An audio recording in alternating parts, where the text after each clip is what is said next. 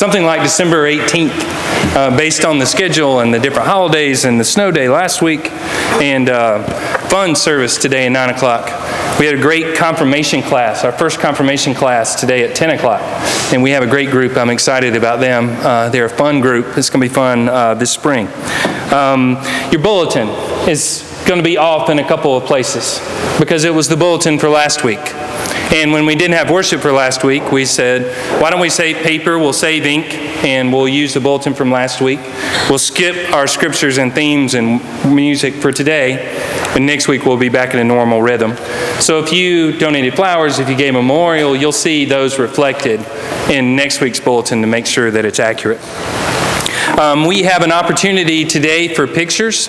If you missed the opportunity for the directory, uh, Adam will be in the back of the sanctuary directly following worship. And if you'd like to take a picture uh, for the directory, uh, he'll be there to do that. Um, The podcast is back. Um, as we took a break over Christmas, it was great, but it's great to be back as well. Uh, I work with Kristen Dollar, the pastor at Faith United Methodist right down the road, and Brad Gray is uh, one of my dear friends in ministry at Saint Andrews in Charleston.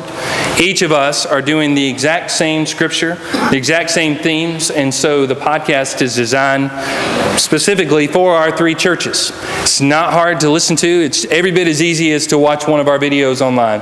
Uh, you go to Sunday Scripture podcast dot com, and um, you'll hear what's coming up on Sunday so that you have a jump on that. And if you miss a Sunday, uh, you will have heard uh, a, a great deal of the themes that are coming.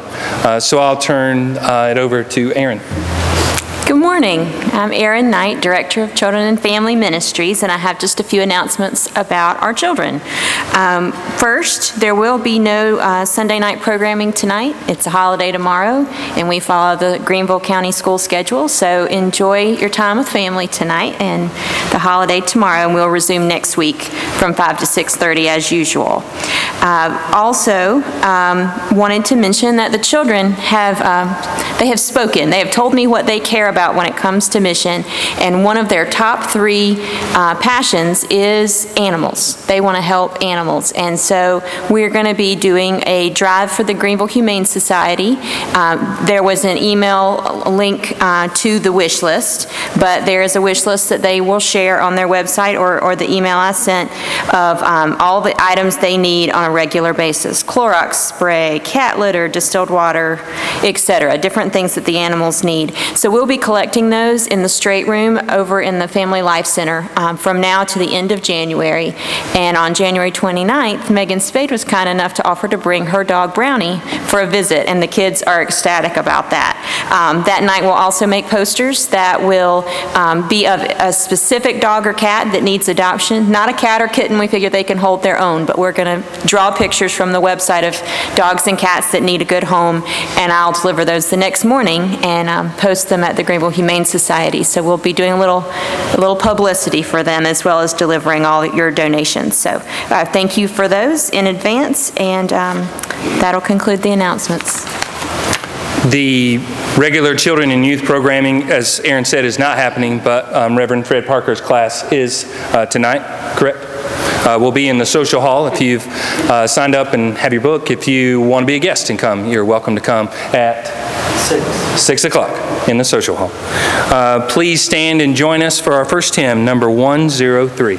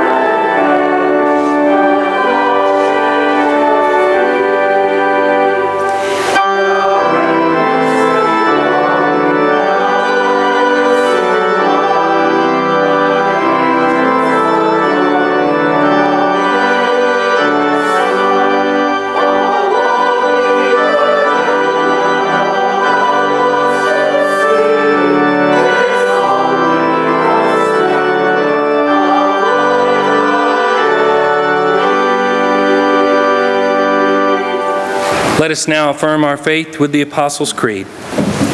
I believe in God the Father Almighty, maker of heaven and earth, and in Jesus Christ, his only Son, our Lord, who was conceived by the Holy Spirit, born of the Virgin Mary, suffered under Pontius Pilate, was crucified, dead, and buried.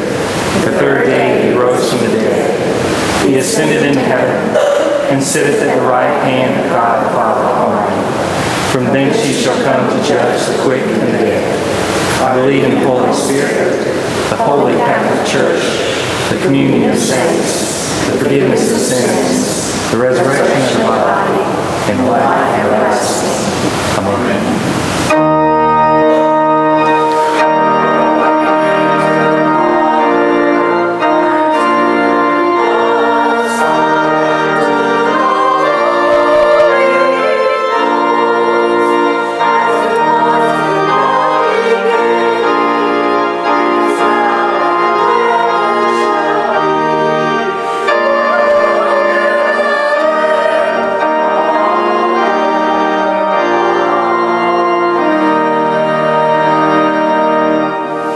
Please be seated. The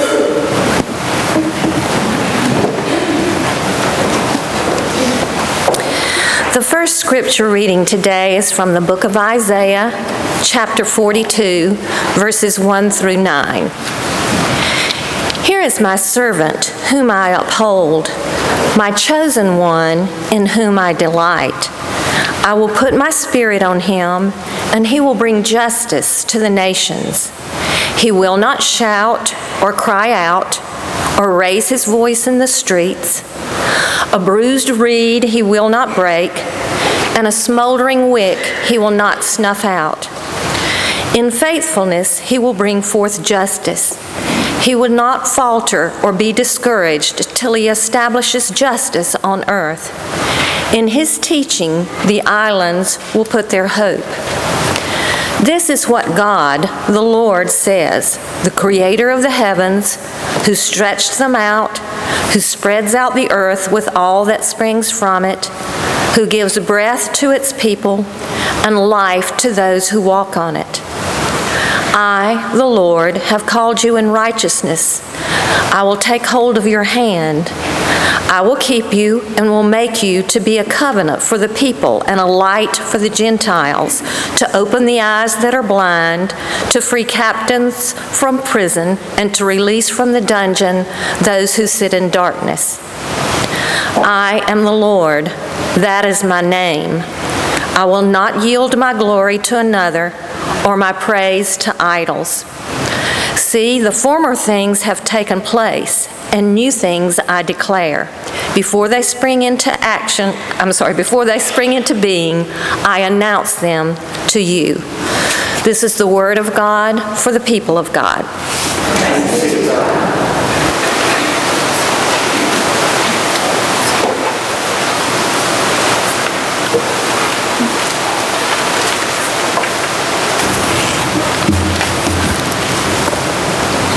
Let us pray together. Gracious God, we thank you for this wonderful morning in which we may gather together in your name, proclaiming our faith in you through the reading of the text and the proclamation, through our prayers for one another, through our songs, through our sharing of our stories in the pew. Bless our fellowship today, that we may recognize your presence amongst us, your goals for us, your dreams for our church and for this community for this year. Give us guidance and blessing as we break open your text and try to understand your will for our lives. Inspire us this morning, Lord, as we pray the prayer your Son taught his disciples to pray. Our Father, who art in heaven, hallowed be thy name. Thy kingdom come, thy will be done on earth as it is in heaven. Give us this day our daily bread, and forgive us our trespasses, as we forgive those who trespass against us. And lead us not into temptation, but deliver us from evil. For thine is the kingdom, and the power, and the glory forever. Amen. It's now time for our tithes and other offerings. Um, if you have not taken the chance to pass the register down, if you'll sign the register, and if you're a guest today, if you want to give us any contact information, uh, we will try to contact you in that way in the coming week. And if you would like to give online or text to give, you'll see instructions in the bulletin on how to do so.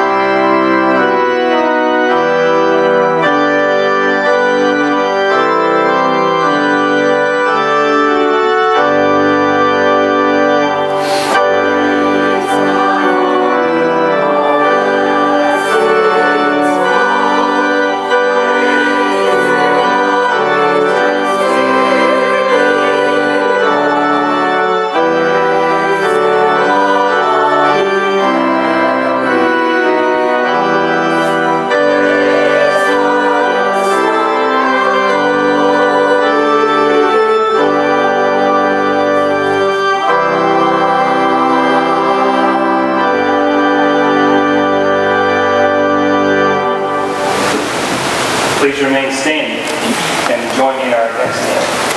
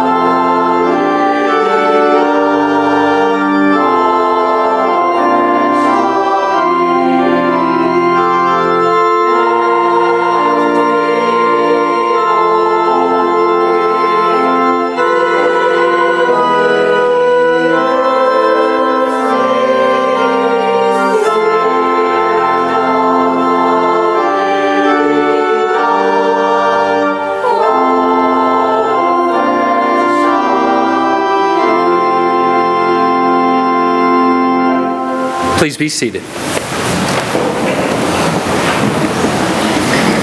We're going to turn to a different page number than is noted, to a different gospel using the same story.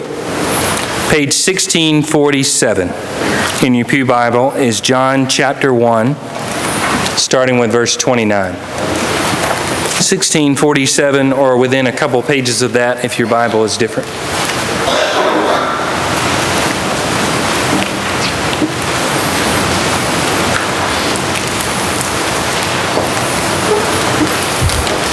The next day, John saw Jesus coming toward him and said, "Look, the Lamb of God, who takes away the sin of the world. This is the one I meant when I said, a man who comes after me has surpassed me because he was before me. I myself did not know him, but the reason I came baptizing with water was that he might be revealed to Israel." The word of God for the people of God. Thanks be to God. And you can keep these open if you'd like to read along.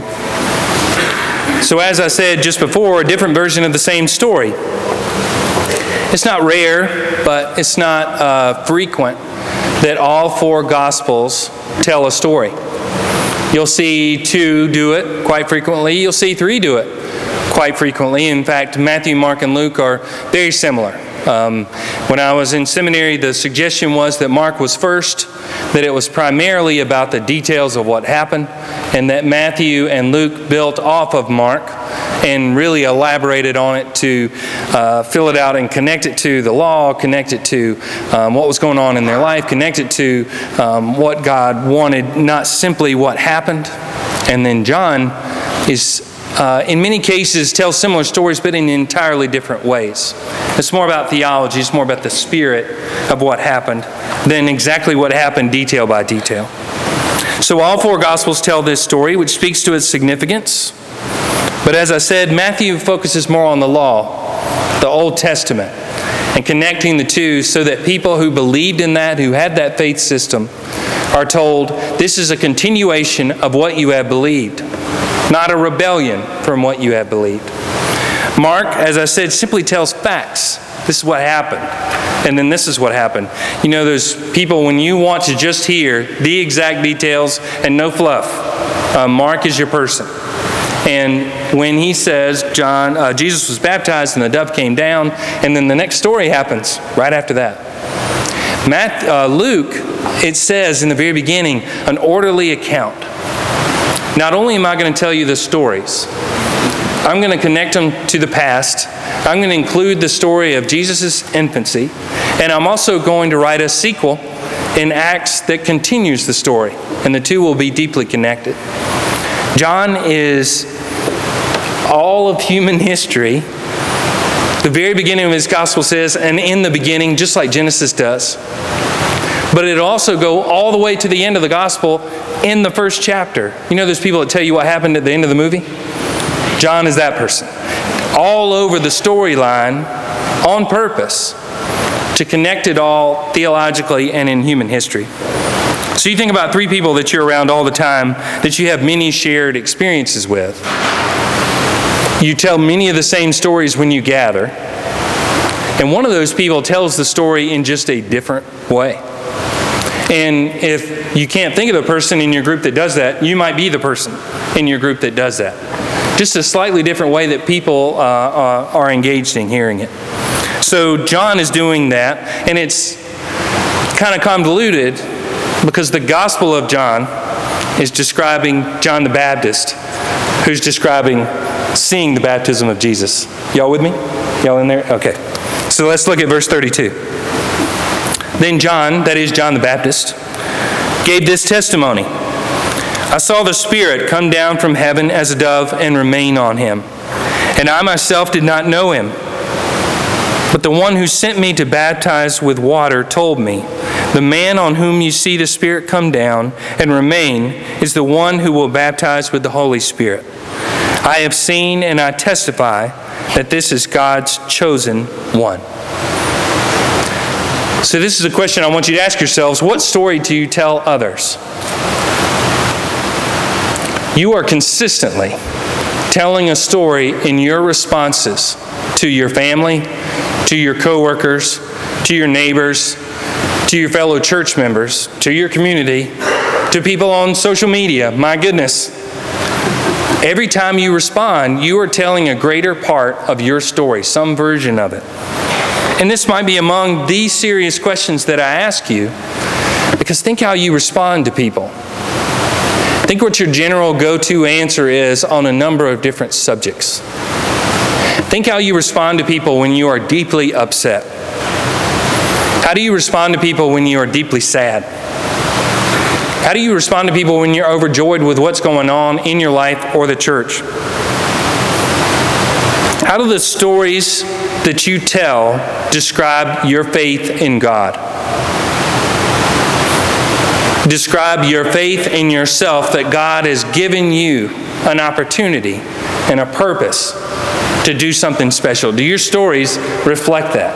If I asked you around the Thanksgiving dinner table, if I asked you around the Christmas tree, if I asked you around a trip down the interstate going somewhere special, wherever you're going, do they describe your belief in God? Do they describe your belief in others? Do they describe your belief in yourself? Because people are listening. Also be interesting to hear your assessment of your story, and if I ask the people you normally talk to, what is this person's typical story in life? John the Baptist is excited about what he's seen, and though the words, John is my one of my least favorite books to read in public because it's so hard to read. It's so hard to hang in there and say the exact thing that was written. This, this is a section from the first section. A man comes after me who has surpassed me because he was before me. Y'all know what that means? That is the author of the Gospel of John describing John the Baptist's enthusiasm about Jesus of Nazareth, a human, being the human uh, embodiment of Christ who preexisted us all. Christ, part of the Trinity, who was there at the beginning. That's why he says in the beginning, the Word was with God. The Word was God. And so he's saying to people, imagine Jesus telling one of those simple parables and them struggling with it. And leading off, John's saying, there's the guy that preceded us all, who's coming after me, who is before me, who's greater than me. What do you think people thought of that? It's complicated. But boiling it down, what John is saying is, there's somebody exciting here, and I'm going to tell you about it. You might have been following me. In fact, it uses the word disciples of John. But I'm not the one you're supposed to be following. I'm simply the instrument to get you there. That's exciting stuff for a human being to be that way. Look at verse thirty-five. The next day, John was there again with two of his disciples. When he saw Jesus passing by, he said, "Look, the Lamb of God." When the two disciples heard him say this, they followed Jesus. Turning around, Jesus saw them following and asked, "What do you want?" They replied, "Rabbi," which means teacher, "where are you staying?" "Come," he replied, "and you will see." So they went out and saw where he was staying, and they spent that day with him. It was about four in the afternoon. Fascinating to me when they include the time, and how that time is connected to the other times that they include the time. Our stories describe what we want. The stories that you tell other people have a deep root of what you were hoping for, what you hope for in this life, what you hope for individually, what you hope for from this church, what you hope for in your career. And John's story is doing exactly that. If you think about... Um, In terms of these disciples going to Jesus, they were disciples of John, and now Jesus is here, and John's saying, that's the guy you want to follow. You know how many times in human history a person has had a group following them and said, nope, I'm not the one. This is the one right here. Throughout the Bible, there's powerful people who see a religious person coming, and they're freaked out by him because people might listen to them. And they abuse them verbally or physically or much, much worse than that. John says, I'm not the guy. This is your guy.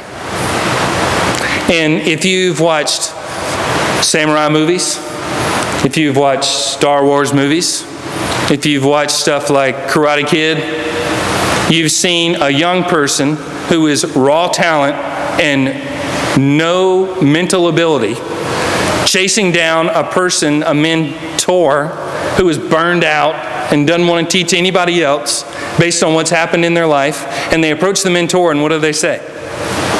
I want to learn. What does the mentor say? Whoa. He says, I'm not teaching anybody. Sometimes because of the last student they had, sometimes because they're tired, sometimes because nobody listened. And what do they say? No, no, no, no. I'll listen. Jesus asks them a question that any one of those mentors would ask a future mentee. He asks a question that you get asked when you walk into Best Buy. He asks a question if you walked in a gym today and spoke to a trainer, what that trainer would say. What's the question? What do you want? And that really gets down to it, doesn't it? Typically, we want something, and there's generally that might thing might that thing might be on the surface, but it's part of a greater thing that we want. We might want love, we might want inclusion, we might want authority, we might want to be significant, we might want money, whatever. He says, "What do y'all want?" What'd they say? Where are you staying? They didn't give an answer. Now, Jesus will, throughout the Gospels, barely ever give them an answer. But generally, Jesus' questions to their question is trying to take them to a deeper place, just like this question is. But notice they don't answer. They may not have any idea what they want, except for something different. Verse forty. Andrew, Simon Peter's brother, was one of the two who heard that... See? Gospel of John. Let me get in there. Andrew, Simon's brother, was one of the two who heard what John had said and who had followed Jesus. The first thing Andrew did was to find his brother Simon and tell him, "We have found the Messiah," that is, the Christ. And he brought him to Jesus. Jesus looked at him and said, "You are Simon, son of John. You will be called Cephas," which, when translated, is Peter. The next day Jesus decided to leave for Galilee, and finding Philip, he said to him, "Follow me."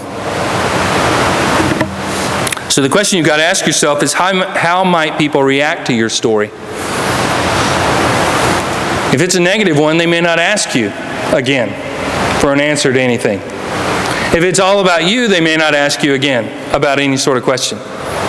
If it's about something that's truly meaningful to you, that's way beyond you, you have no idea how that might impact them. One of the top five most significant Christians on this earth, Peter, came to Jesus because somebody went to him and said, what? We found someone. We found someone, and I'm willing to risk following them, and I invite you to come too. How complicated is that? I'm going to share something exciting that I feel about my God with you. So how many of y'all have seen me wear the memorial jacket that I got as a basketball coach? I wear it all the time. You know why? One, because it's a strong look, right? I love charcoal. Everything I love is black or charcoal. Two, people will quite frequently say, what is that? They've never seen a church jacket that looks like a sports jacket. Like, not sports jacket. You know what I'm saying? You know. What is that? It's a memorial jacket. What's memorial? It's the church I'm the pastor. Oh, where's that? Or, I know where that is. I went to the preschool there. Whatever that might be, it's an opportunity that I have to share something with them. Very rarely am I not going to be wearing that jacket for that very reason. What are you excited about? What do you want to share? And how might your story impact someone else and influence them to do something significant? So I'll close with a quote from my favorite um, commentator on Scripture, David Lose. He said about this text, "Evangelism is nothing but noticing what God is doing in our lives, sharing that with others, and inviting them to come and see for themselves." Not hard at all. It's not browbeating them. It's not saying, if you don't come, you know what's going to happen, right? You know what's down there, right? He said, evangelism isn't saying, what are you, stupid? Come to church. What are you, lazy? Come to church. He's saying evangelism is knowing something special about our God, knowing how God has called me, sharing that special thing with those people, and they could potentially come and learn about God themselves. Simon Peter himself did that very thing because someone invited him. In the name of the Father, and of the Son, and of the Holy Spirit. Amen. Please stand and join me as you're able for hymn number ninety-eight, "To God Be the Glory."